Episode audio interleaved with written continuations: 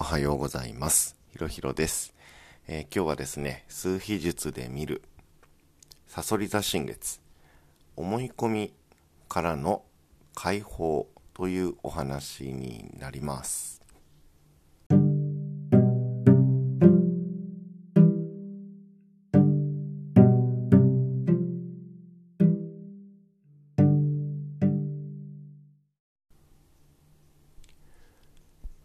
今日はですね、えー数秘術で見るサソリ座新月ということで、えーサソリ座の新月が11月の15日ですかね、日曜日に、えーなります。まあ、あのお話し会とかね、そういうところに出てきてくださってる方は僕話してるのでわかるかもしれないですけど、11月でいろんな星たちの逆行が、あの終わって巡行っていう元通りのねあの流れに戻っていくよって話をさせてもらってるんですけどだんだんとこう滞ってた感じのものだったりもやもやしてた感じのものが今年、えー、と今月いっぱい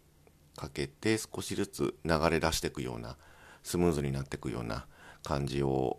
もうすでに受けてる人もいるかもしれませんよね。で今回の「さそり座新月」っていうのは本当にあの毎回話してるけどなんなんていうのかな本当に宇宙ってきっちりかっちりというかね順序よく僕たちをちゃんと導いてってくれてるなっていうのをあのーすごい感じます。で今回の「さそり座新月」では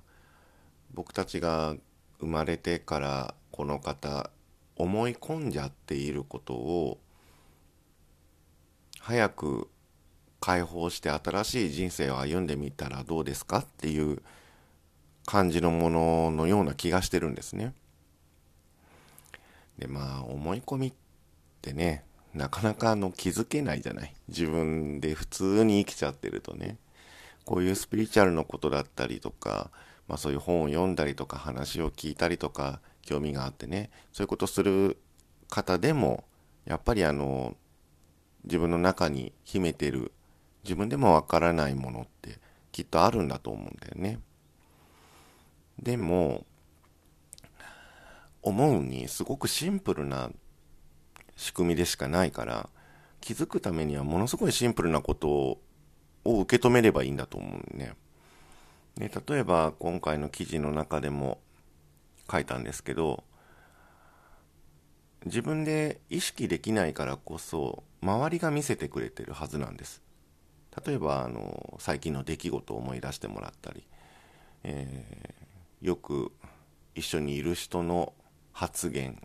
行動とかを思い出してもらうといいかなって思うんだけどその行動がどうかとかその出来事がどうかっていうことよりそこで自分がどう思ったかっていうのにフォーカスしてほしいのね。例えば怖いって思ったとか例えば悲しいって思ったとか例えばイライライラってきたとかなんかいろんな感情の反応ってきっとあると思うんです。でそこに注目してみるとなんで悲しくなったのかとかなんでイライラしたのかとかそういう問いが出てくるはずなんだよね。だってそれ例えばさあの身近な家族だったり友達とかが言った言葉やったことで自分が悲しい思いをしたっていう人もいればえなんでそれで悲しい思いしたのって思う人もいるわけ。っていうことは悲しくなってるのはみんな悲しいわけじゃないよだよね。同じ出来事でも。自分が悲しいって思ってる。なんでそう思ったっていうところがきっと潜在意識思い込みへの扉なんだと思うんだよね初めの。で開けていけばキリがないほど奥底まで行けます。で一旦ね奥底まで行ってみた方がいいと思う。自分が何持ってるのかなみたいなものを確認しに行くみたいな作業です。でも確認したらそれで OK です。そこからなんかこれをこう変えなきゃいけないとかあのよくしなきゃいけないとかって別に思わなくてもいいのでああん時のずっと昔のあの時のあの出来事なんだみたいな風に思ったらそれで OK です。気づいちゃってるからもう意識の方がね無意識じゃなくて意識の方が気づいちゃってるってことはまた同じ場面がイライラってする場面が来た時にえ？もしかしたらってなったりもするのでちゃんと。そんな賢いのになかなかね。脳って賢い一回気づくともう分かっちゃってるからそれ嘘をつけないのねなかなか。だか気づくっていうのがものすごい大事で気づけてない蓋をしちゃってるっていう状態が今までだったから行動のパターンっていうのは変わらないんだよね。でも気づいちゃうとあれ？もう一回起こるとあれやっぱり？ってだんだんだんだん確信に変わっていくのでその体験をこうしつつ、えー、自分の行動を変えてみようかなって思った時に変えてみればいいと思うんだよね。例えば悲しい思いをしたって思った時にまた悲しい思いになってる。これもしかしてあの時のそのまままた体験しようとしてるのかな？ってちょっと思った時に。例えば言えなかったとするじゃんね。悲しい思いをした出来事があってその人に対してそれはやっぱ悲しいよ私って言えなかったとするじゃんね。それ言ってみるとかね。逆にあのそこまでできないっていう時は書いてみるとかね。なんか違った行動をしてみる。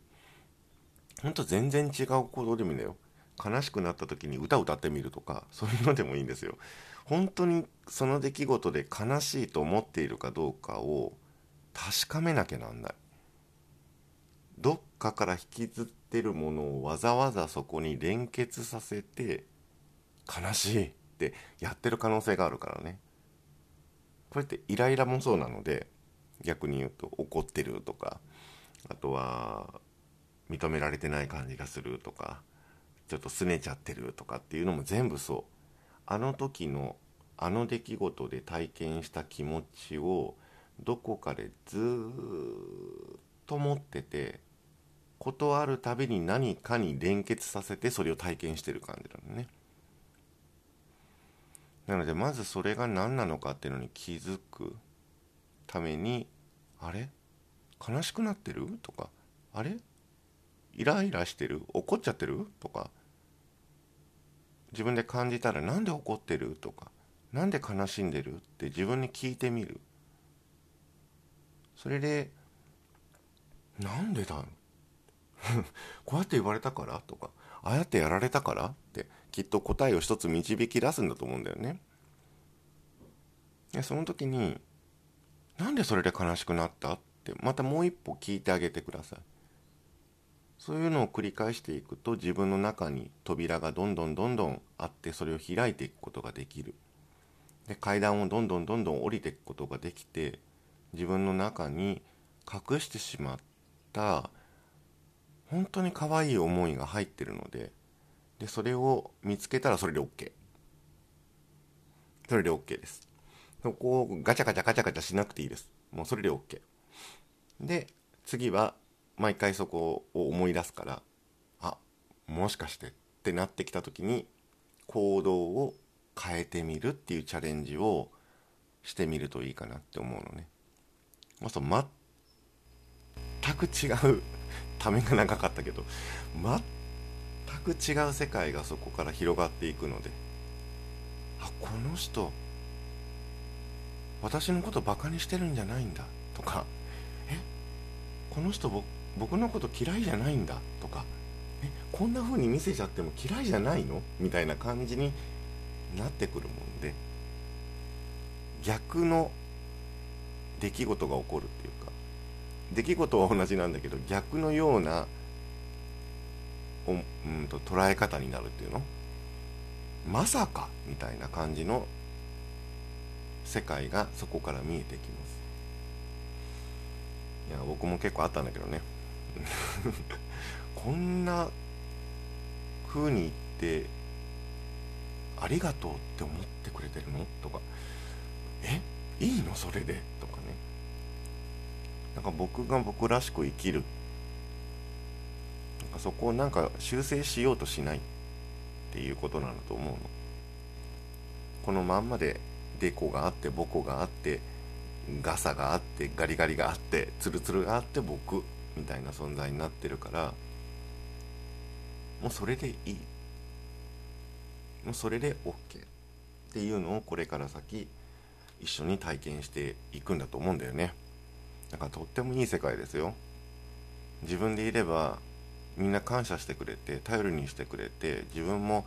ありがとうっていう気持ちになるわけだもんだからとってもいい世界がここから先待ってるはずです。なのでこのタイミングで是非自分のあの思い込んでいることに気づいてもらって一緒に解放していくっていうことをできたらなと思ってます。はいそれでは今日は、えー、サソリ座の新月数比率で見るサソリ座の新月。思い込みからの解放というテーマの記事の解説でした。それでは。